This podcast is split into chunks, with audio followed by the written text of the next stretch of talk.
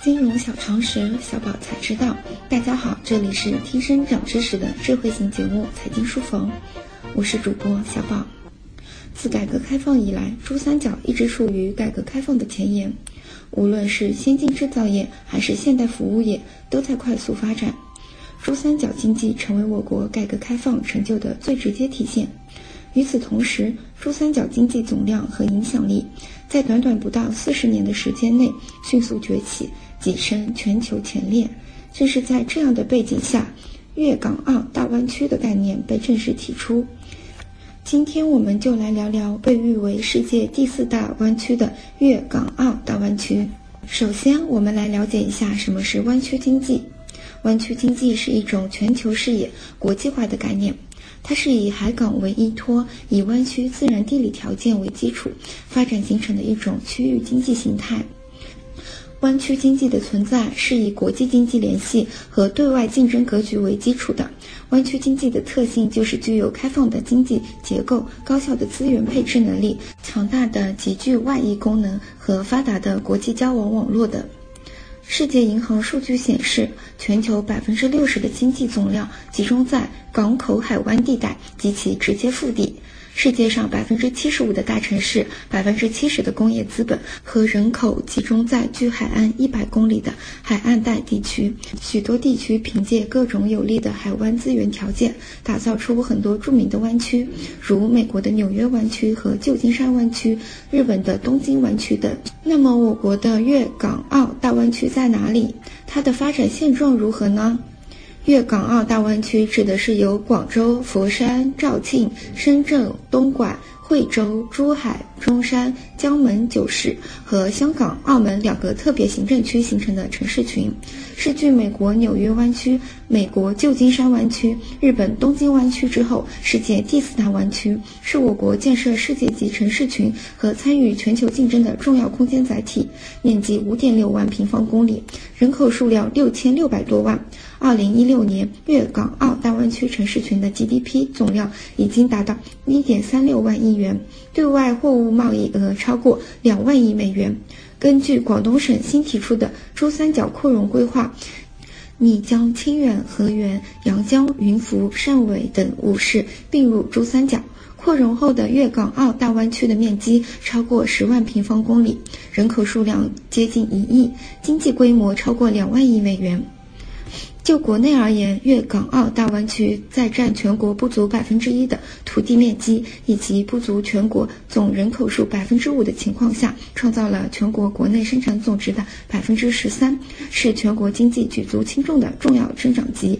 就全球而言，粤港澳大湾区与美国纽约湾区、旧金山湾区、日本东京湾区相比，就2016年的 GDP 而言，它已经是旧金山湾区的两倍，接近纽约湾区水平。进出口贸易额约两万亿美元，是东京湾区的三倍以上。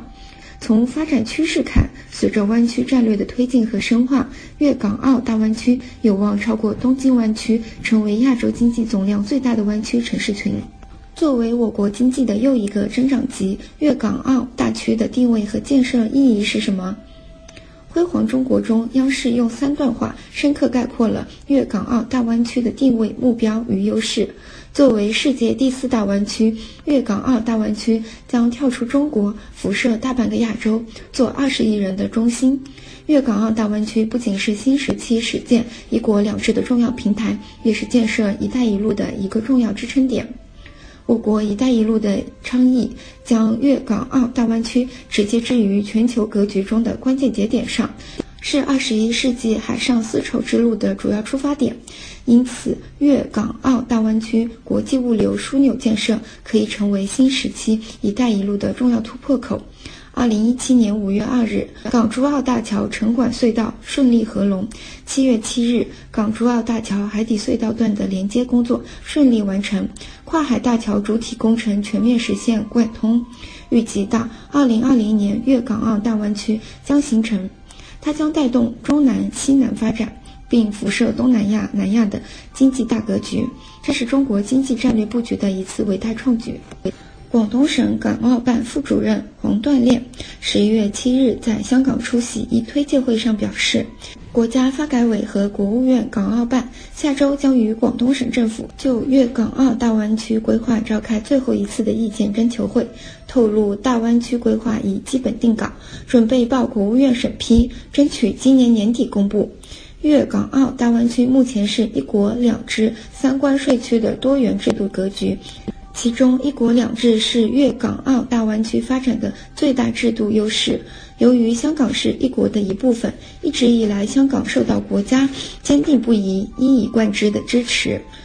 让香港搭上国家快速发展的快车，充分地享有一国之利。另一方面，香港保留了原有制度优势，实行自由经济政策。港元与美元挂钩，金融市场开放，出入境相对开放和简易，采用普通法制度，以中英双语为法定语言，与国际商业市场完全接轨，同时也有两制之便。因此，一国和两制是粤港澳大湾区的双重优势。粤港澳大湾区与“一带一路”相结合，必将推动海外投资的进一步发展。